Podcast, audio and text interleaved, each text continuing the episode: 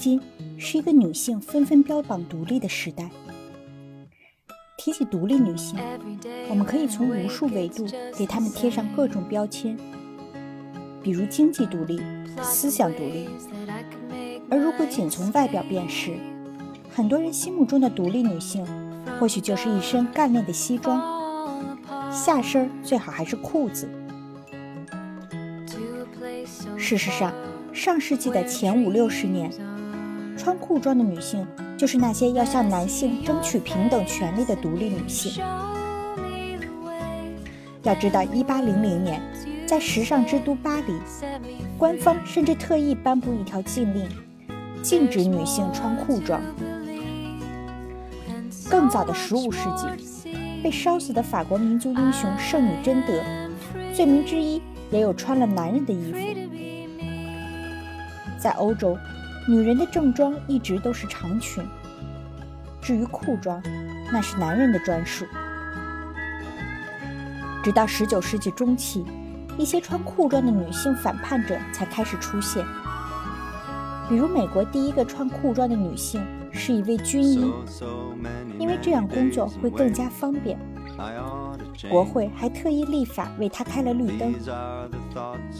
不过此前，他则多次为此被警察逮捕。有类似命运的，还有好莱坞黄金时代的女星马琳·戴德利。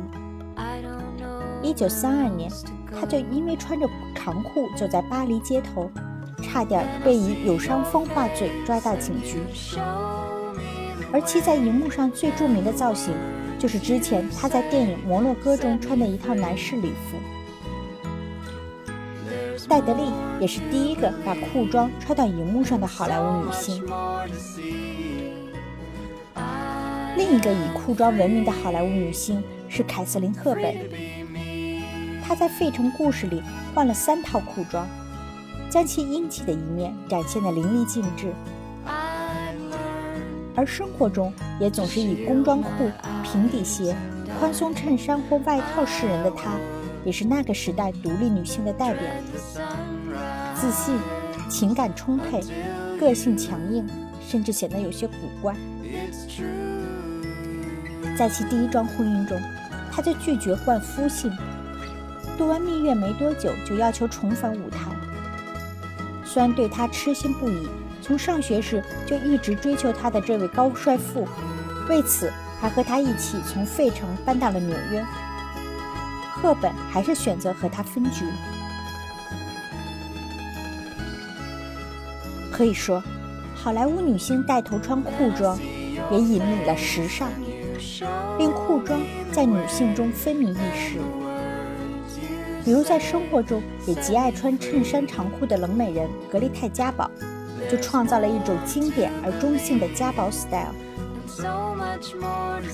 进入七十年代，独立女性们更娴熟地用裤装作为反叛的武器。一九七一年，披头士乐队灵魂人物约翰列侬的妻子小野洋子的试验短片《苍蝇》入选戛纳。她以一身利落的皮短裤配长皮靴和墨镜走上了红地毯。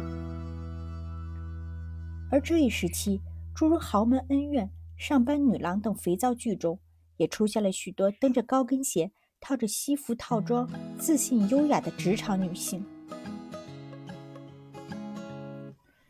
事实上，裤装也渐渐成为区分女性群体的一个标志。传统主妇们仍然抗拒裤装，但它却受到更独立的职场女性们的青睐。《致命女人》第一季，那个屡被出轨的温顺主妇，总是一身保守裙装；而其强势、颇有女权意识的意大利裔女邻居，就是个偏爱裤装的人。